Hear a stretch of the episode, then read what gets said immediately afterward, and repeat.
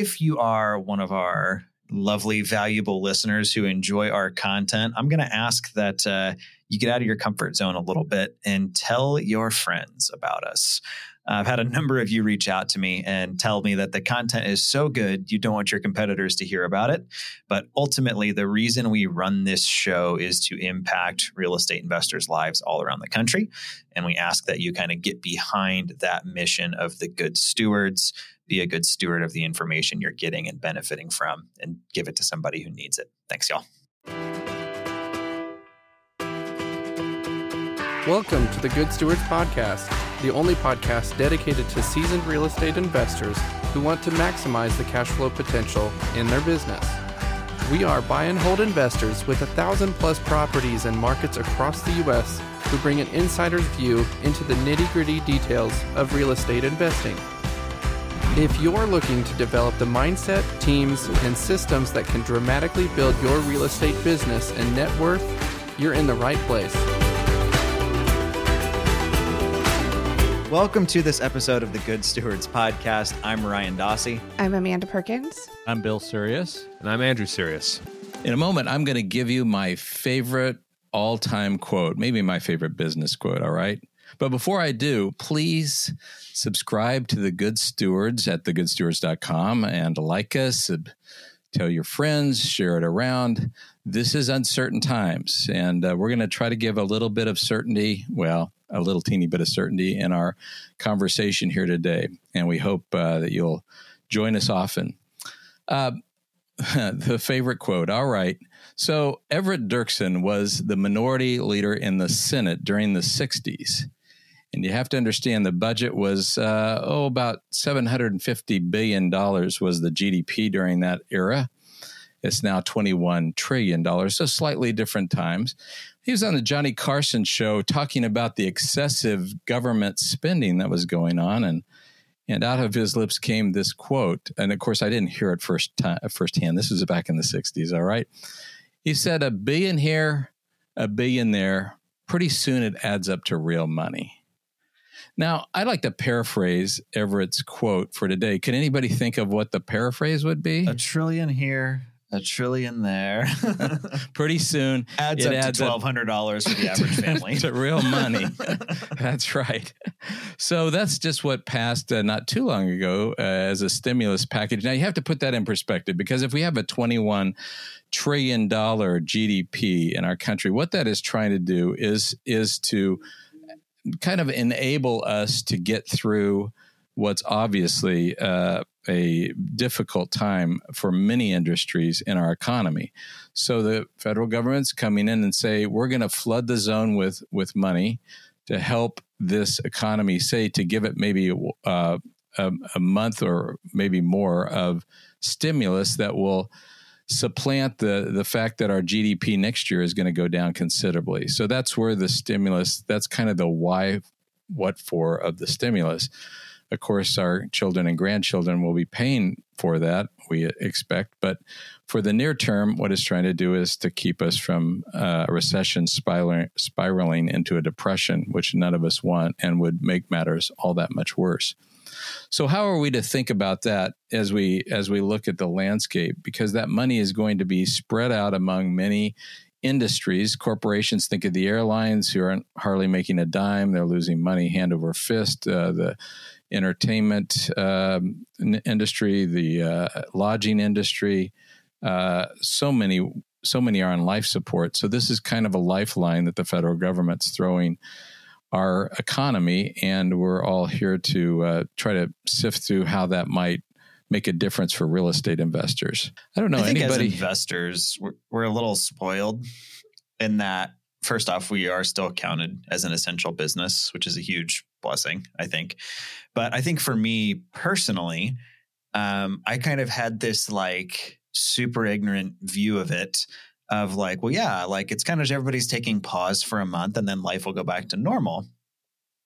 And that's like, I, I don't know, super privileged and naive on my part of like, there are people that are paycheck to paycheck and companies that are paycheck to paycheck that, you know, a month or two of being closed, that's gonna be it. So I think as investors, it's important to keep that in mind of, you know, just because it maybe hasn't personally affected you all that much, or maybe it has, but that's not necessarily the case for things like local restaurants, local small businesses, especially stuff that's more, um, you know, uh, I would say slimmer margins, right? So stuff like local small businesses and craft shops and that kind of stuff. Um, tourism in particular. So I know for me, that's kind of a change I've had of realizing like, okay, this has been more than a few weeks. This is this is going to be a problem. I think what Ryan's saying is there's a call for empathy, empathy to start off with. There's going to be definitely haves and haves nots in this society, as we know,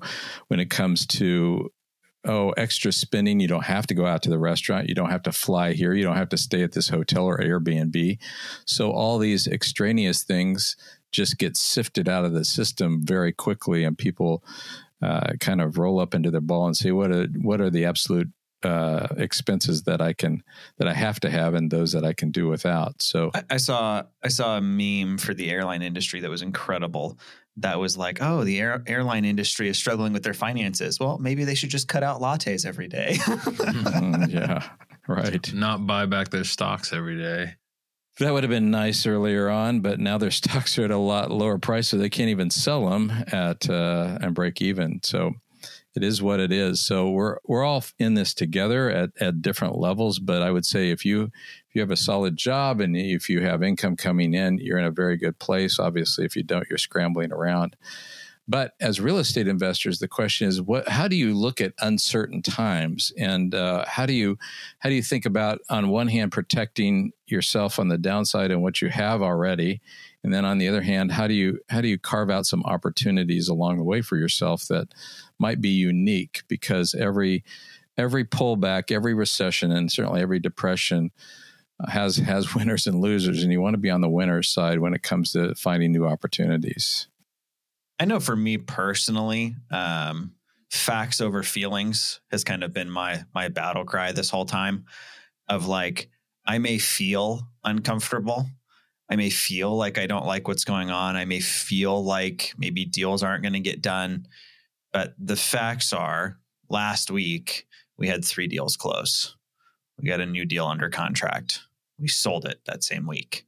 So while I feel uncertain and I I feel like things are different, I have to look at the facts. And in the same way, I may feel anxious about are my residents going to pay me next month? Or Are they going to look at like, well, this is this is free lunch, right?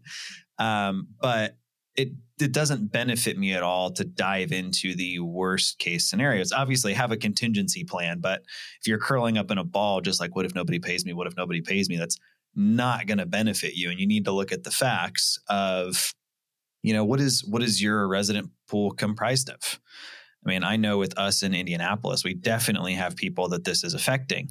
But I also know we have other people that this is affecting in a, in a good way. We have Amazon workers that are giving getting time and a half and all kinds of stuff like that. So facts over feelings has really kind of been um, my my big motto the past few weeks. Right. I mean, because it does feel a little bit like the world stopped, but it hasn't really. A lot of people a lot of people are still working. We were mid refinance in a couple different markets. Those are still moving forward. I talked to one of our bankers bankers in Oregon last week and I said, "Are you guys lending?" And he said, "Yeah, we're always looking to lend to qualified borrowers." And so um you know, we we have things that are still moving forward. Now, we've had a few things that have spun out greatly. Um, unfortunately a very large package in one of our markets. We'd already paid for all the appraisals. We're out a significant amount of money and they're not moving forward with that refinance. So they would at, at significantly uh, inferior terms to what they originally Isn't that told funny? us. With, Yeah. to Well, what we'll the, still deal the deal, but it's going to hurt a lot more than it was supposed to. the letter of intent that we signed to initiate before we wired um, tens of thousands of dollars reflect different terms than they're currently offering. So we're just going to have to write it out.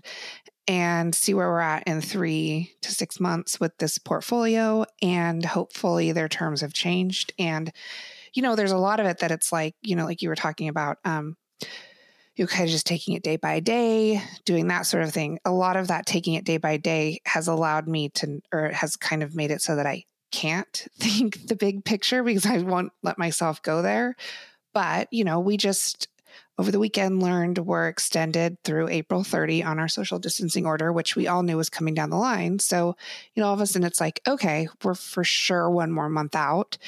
We can take it day by day all we can, but we also have to plan for that next month and then figure out just that doesn't mean that April 30th eh, business as usual. I mean, it's like when you're think- grounded and you ask if you can get out and your parents say not yet. it's like, oh, gutted. Mm. I think with regards to these these issues, one, uh, Dale Carnegie has some good advice in his book on how to how to stop worrying and start living. It's just like take the worst case scenarios. What happens and what do you do then? And so, uh, you know, banks have gotten a little bit stingier, a little pickier, but they're still lending. You know, interest rates. You know, the Fed said it's right now at zero percent. Um, so rates were at historic lows or near historic lows before that. They're getting and and even with the increased uncertainty, they should stay around there. All, even though banks are are pickier, so there's the option. You know, refinancing is certainly an option. Uh, there's the SBA economic disaster loans um, for small businesses. Real estate investors are small businesses. Um, this brief recap of the terms: the up to two million 30 year AM 3 and uh, 3.75%. So, and the first 12 months can be deferred. That's just kind of a brief rundown of them. So, that's something you could look into as well. Uh, selling could be a bit more challenging in this market if you need to raise funds, but uh, there are also people who have fled the stock market, and some of them want to keep their money on the sideline for the time being. Others are more interested in alternative investments, so private lenders might be an option. So just look down what are the worst case scenarios and what are you going to do if that happens specifically in our market or i mean in our business three private lenders reached out to me last week looking for loans. So they're still wanting to make loans with us. So could i could i uh, could i suggest that uh, those who are listening to us go ahead and think about your absolute worst case scenario so you can just deal with it? Let me tell you what i think my and our worst case scenario is in eugene and that is if they decide not to have college football start in the fall or the NFL, and that consequently, or alongside of that, that the universities don't start up again in the fall. So we rent, oh, 70% of our properties are to students, probably, maybe more. And if that didn't happen, of which many of them are pre leased already, but if that didn't happen, we would be in a heap of trouble. So I've kind of faced that as our worst case scenario that, that this would just turn our business upside down. We would have to do all kinds of things we never envisioned as a result of that.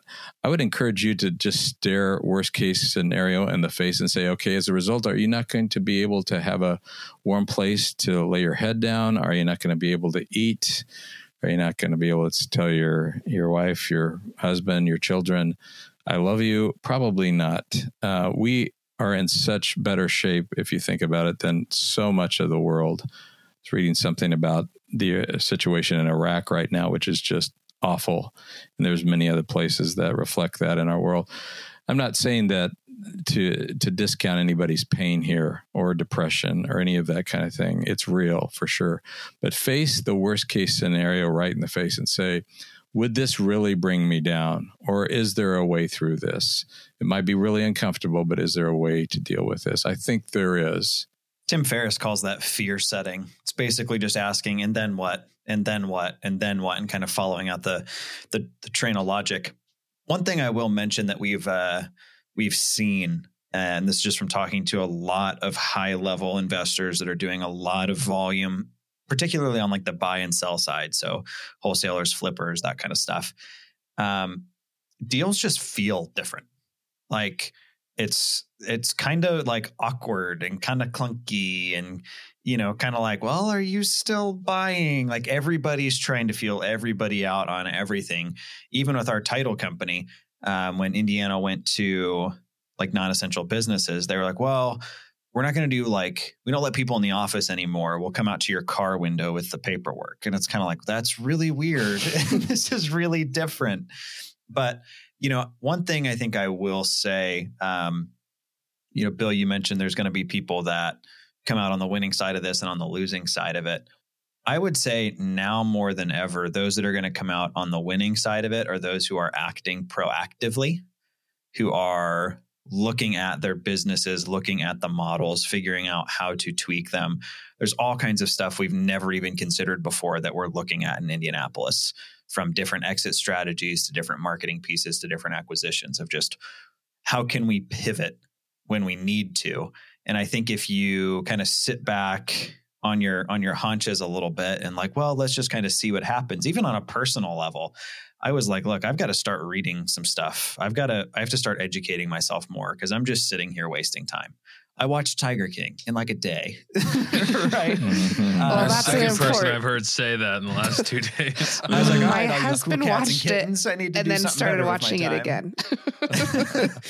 so you know that being said though i think it's you've I i think that gap we're going to see increase is going to be between those who take this time and use it proactively versus those who it's kind of like are you going to take the bull by the horns or are you just going to kind of wait and see what happens Well, and like you brought up a good point of it is sometimes it can be uncomfortable to think about doing something different because in your mind it's like this is how we do things. Well, this is how we do things could have ended, you know, 2 weeks or 3 weeks ago. So now we got to figure out oh, okay, this is the new way that we do things because we are ever evolving. We have to be. We're changing with the times.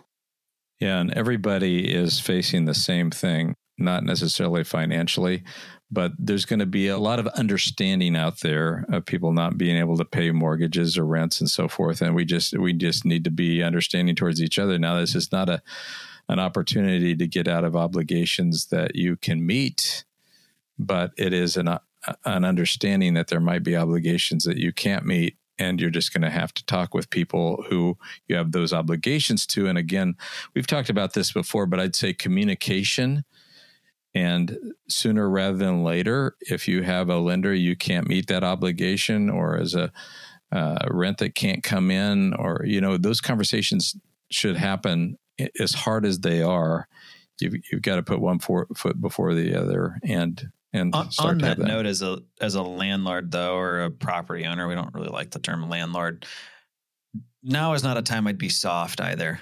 And what i mean by that is like somebody reaches out and they're like hey you know i can't pay rent due to like you know covid. Um, one of the guys in my group was like yeah i had somebody reach out I have four working adults in a household who all work for Amazon. and they were like, Yeah, due to COVID, we're not going to be able to pay rent. And he was like, And I had to call him out on it. Like, okay, cool. I need a letter from Amazon stating that you've been laid off due to COVID and COVID only. And then we can talk. And it was like crickets, right? Like he's like, these are people that are late every month that are looking to, you know, quote, seize the day when it's like they don't, they're not. So that being said, trust but verify right now. I have another question because I have sort of heard of a whole movement and people are encouraging it. You know, a lot of mortgage lenders are offering deferments and that sort of thing. And the tone in the market, I mean, that I'm hearing from people is if people are offering you grace, take it. And I'm not necessarily of that opinion. If you are one of the, if you can afford to make your mortgage payments, I feel like you should make your mortgage payments. Just like if you can afford to pay your rent, you should pay your rent. But do I mean, what's the other side of that thinking? Because maybe my side is very one sided. I mean, I think I think of it the same way you do of am I going to be somebody who's helping keep the economy going or am I going to be somebody who's taking advantage? And I mean, the way I look at it, if I'm in a position that I don't need that help, I'm not going to ask for it. But at the same time, if I am in a position where I need it, I am going to ask for it. And there may be certain places in your life or in your business that you need to do that. Maybe you have maybe you have a loan with a hard money lender on a flip that's not selling that you need to have a hard conversation with, but you can still pay your mortgage. Right. Right. yeah So rem- that's that's kind of how I'm looking at it. I remember back in the Great Recession, we had a uh, fairly expensive property, and there was uh, some new private lenders on there. And uh, actually, there are two different instances. And I asked um, these two individuals for two different properties if they would consider taking less than the uh, the amount that we owed them for um, interest, not less for, in, for interest. Yes, for interest. And one of them said yes, and one of them said no. Uh, the one that said no actually never loaned to us again. The one that said yes, interestingly enough, kept lending to us again. So it's it's hard to it's hard to see where these things might land or end up. Uh, but I I think uh, you know uh, having that conversation if necessary, um, you know it it it makes a lot of sense, and I would do it again earlier rather than later if that's that's uh, that's to be. So I, I would agree with Ryan and Amanda. If if you don't need uh, those conversations. Certainly, you don't want to take advantage of Leave people. it for the folks who do. Yeah, for sure. In in the same way, I mean, I, I kind of look at if you can afford to support your local small businesses that you were supporting before, who you enjoy eating from or, or whatever, do your best to you know kind of keep things moving for those folks at at a certain level. It's not your job to keep them afloat, but if you need to go out to eat and that's or if you need to order in and that's somewhere you normally get food from maybe you do take home. So, shifting gears a little bit, let's talk about pricing um, and kind of what you guys are seeing and kind of thinking. Um, I'll kind of I'll start with my thoughts, and then I'm I'm kind of the the baby here as far as real estate markets go. So you guys can correct me if I'm wrong.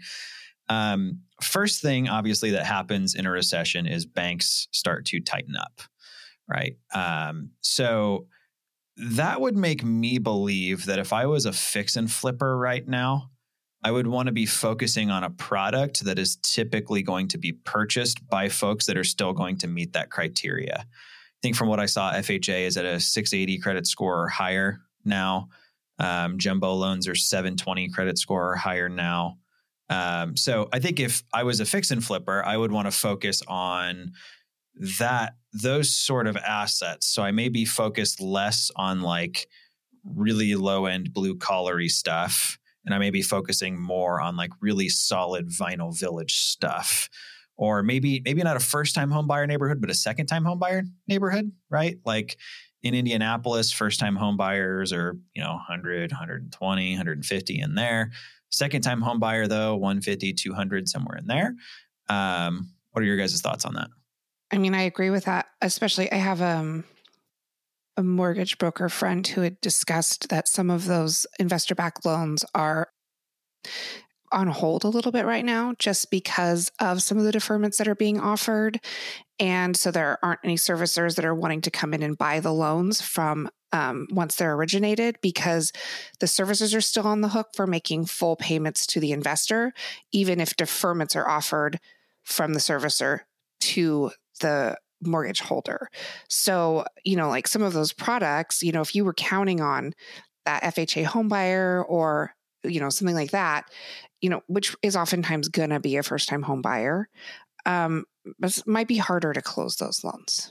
Let's say hypothetically, I'm a flipper and I have multiple offers how, how am I determining which one is most likely to close right now? I'm assuming it's not FHA. Is this like 5% down conventional? Is there more due diligence that should be done? I would say right now, you're probably your strongest buyer is going to be that person who has the cash down payment that isn't looking for, you know, a conventional home buyer with a 20% cash down situation. So, you know, when you're sifting through, you're going to want to give priority to those or obviously cash buyers. But does anybody have that many cash buyers buying in the retail market? I mean, I suppose, but I mean, that's what I would be. That's what I would be targeting to.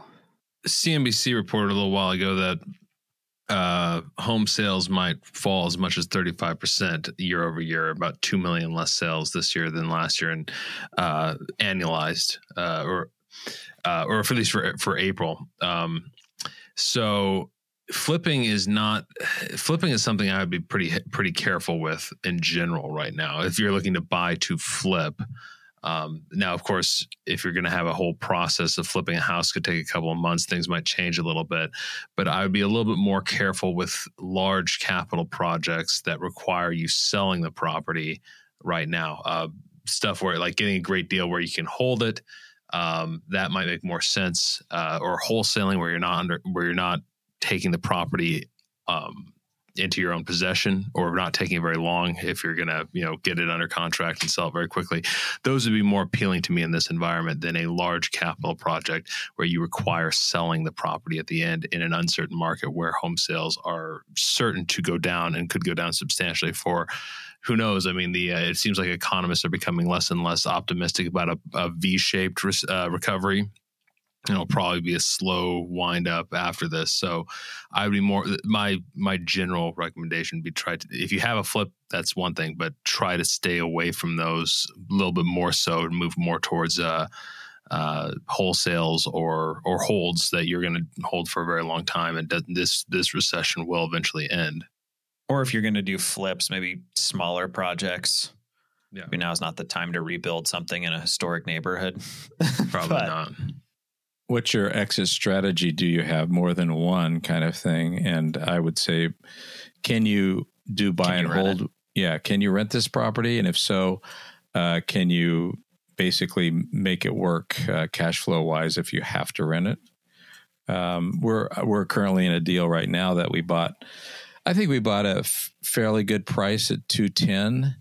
We thought it could sell uh, after we put in about twenty five for um, at the low end 285 uh, and maybe more probably closer to 300 but right now i'm kind of reevaluating that. We kind of have to make a decision this week. The uh, sellers already said they'll take $10000 off of that so that's 5% essentially of the price. Is that good enough when you look at uh, what andrew is saying? Now our market has been this is eugene oregon super tight uh, so it's going to continue to be somewhat tight because there's just not very much supply in the market. But you've got to make those judgment calls, and this certainly is a property that we can rent, uh, which we um, we often do keep these properties. Some we flip, some we keep. So we do have a backup exit strategy here, and I would really encourage that. What do you guys think as far as like obviously this is going to affect different markets in different ways um, co- comically, my my thinking on it has shifted a little bit. Initially, I was like, you know, hey, the markets that really appreciated are going to really suffer. But at the same time, a lot of those markets that appreciated also have a lot of people that are working from home right now with zero problem. Right. Whereas some of the more blue collar markets and neighborhoods, I think, could potentially struggle a little bit. But um, do you do you see us dropping back to like a you know 2007 2008 pricing level? Do you see us going below that? I mean i know so far we've basically just been kind of cutting like 10% off the top and just kind of making sure we're getting really good deals in really good neighborhoods it's but so hard to guess that because this was such a this is just such a different thing. I mean, a health pan- pandemic has caused this like tightening of everything, whereas the last recession was caused by really bad lending practices Greed. that were not right. And so, and we're, so we weren't there. So I don't know. It's, I mean, that's, that, that really is the unknown right there. The million well, dollar I, question. I, kind of was there. Um, and I would say that it was really hard even then. You know, looking back, hey, that was an easy call to make that there was going to be a large roller coaster ride down in 2007, 2008 but it wasn't that easy to make that. And we were bu- still buying properties in that that uh, environment. We were flipping properties rather than holding them in general. Uh, but what that meant is that you know we uh, as long as the buyer pool doesn't freeze up because the lending pool freezes up, then I think there's still a, an avenue to sell properties. That's what we found so difficult then is that the buyers exited the market in general because they couldn't get a loan. You'd have to have two appraisals, so forth. So you don't, you know, in retrospect, oh, it's easy to figure that one out. I think in retrospect on this one, we'll know exactly when we should have grabbed that falling knife. So here's a question uh, that, you know, three of us on this uh, podcast were not part of. But so the dot com recession that happened at the end of the 90s and mm-hmm. the early 2000s, you were a part of that. What did what happened with real estate at that moment? Well, that was that was pretty much a blip on the that that was mainly a stock uh, thing, and, and a lot of money from the stock market went into the real estate market from that one. So It's the it was first and only recession on record where real estate prices continue to go right? up. Because Yeah. I do feel that's kind of when you were able Round to two, please. buy a lot of your campus stuff. I mean, like when I look back, like that, those are a lot of your strongest purchasing years. It was like you'd kind They of found your legs at that point. Yeah. So, you know, we don't know. I do think that there is so much uncertainty in this market, and I, I do think it's going to be really hard to reignite the economy. Um, you know, many jobs will be lost forever. These uh, these restaurant owners who uh, you know were you know put it all together for their dream. Uh, you know, we had a few by us that just opened, and it's like, Yeah, I yeah. Now, Oof. interestingly enough, we just had a uh, a person in California who's moving up to Oregon, into Eugene in particular. They just bought a restaurant. They're going to be a. But it was Figaro's Take and Bake, which is Um, that's, probably that's the point. right. See, there's winners and losers. So they they bought a take and bake pizza uh, franchise, a couple of them in town here. So they're sitting pretty. You know, I mean, who, what other business would you want to be in? than some somebody expects to come in, grab their pizza and leave, kind of thing, rather than dine in. Pro So tip that's totally unrelated. If you have a smoker and have never done a take and bake pizza on it, that will change your life. Pro Check out Figaro's in Eugene. opening. yeah, we want to soon. support Figaro's, by the way, in Eugene. So no, we uh, we actually I was talking to we've got a local restaurant that we frequent pretty often. It's kind of like our spot, right? Like the owners know my wife and I on a first name basis. Um, they give us cookies all the time, just as like they'll clear out our check and like, oh, we baked Which you some one of cookies. you is a norm in the relationship between you and your wife? Maybe you don't even know what cheers is. That totally went over my head. I don't I don't know what this I don't know what that is. that was a '90s thing. Maybe I was born in '93. Tread oh, whoa, whoa. um so no we were talking to the owners and we asked them you know hey how's this going for you? And the thing they were doing that was sweet is if there's kind of like this little restaurant strip by us and they were feeding any restaurant workers who were laid off for free. They'd come in and get a free meal once a day. Just like no no questions asked. Super super solid. They said till they had a guy come in and get seven ribeyes for himself. And then they were like okay we're gonna set some rules okay, here but- questions are going to be asked. Uh, Yeah, ex- exactly. Um, but the thing that was interesting that they were saying is like, as soon as this started to get popular, they started to shift more towards call in and takeout and local delivery, right? And um, they said so far, actually, they've been fine. It still makes sense for them to keep doors open. People are still coming in, people are still ordering food. So, but again, I kind of throw that back to the investor analogy we've discussed is they pivoted quickly, which is why they've survived so far. And if you're, you know, hitting your head against the brick wall of like, well, I've, it's always been this way. Like, well, uh, I'm reading a book, and one of the uh, one of the things they talk about is different lies and kind of the truth to it. And the lie was, well, I've always done it this way. Well, just because you've always done it that way doesn't mean that's going to work now. So you may need to figure out how to buy a house uh, without physically walking inside it you may need to figure out how to sell a house to a cash buyer without them ever touring it. Now, we do it all the time because we've got kind of that system dialed in and people trust the content we're giving them. But you may have to start to pivot. Your regular guys, if you're a wholesaler that buy from you, may not be your regulars anymore. You may need to find the landlords and the property management company owners and figure out, you know, hey, who do they know that's still buying? Um, I think now, if anything, is a time to get out of your comfort zone, then kind of seclude yourself back into it. Absolutely. Which, let's be real, that's not fun. Yeah, I think that's a good way to end this. Uh, get out of your comfort zone. well, I think maybe another way to put that is be Grow a pair. proactive. yeah. So, uh, you know, we're uh, trying to be proactive ourselves. We all are dealing with different markets and different issues. And uh, we know you are as well. So we hope you join us again. And please look us up at thegoodstewards.com. Again, subscribe and uh, tell your friends about it. We're in this together and we're going to look for practical solutions all the way along the line. Have a good day and a good week.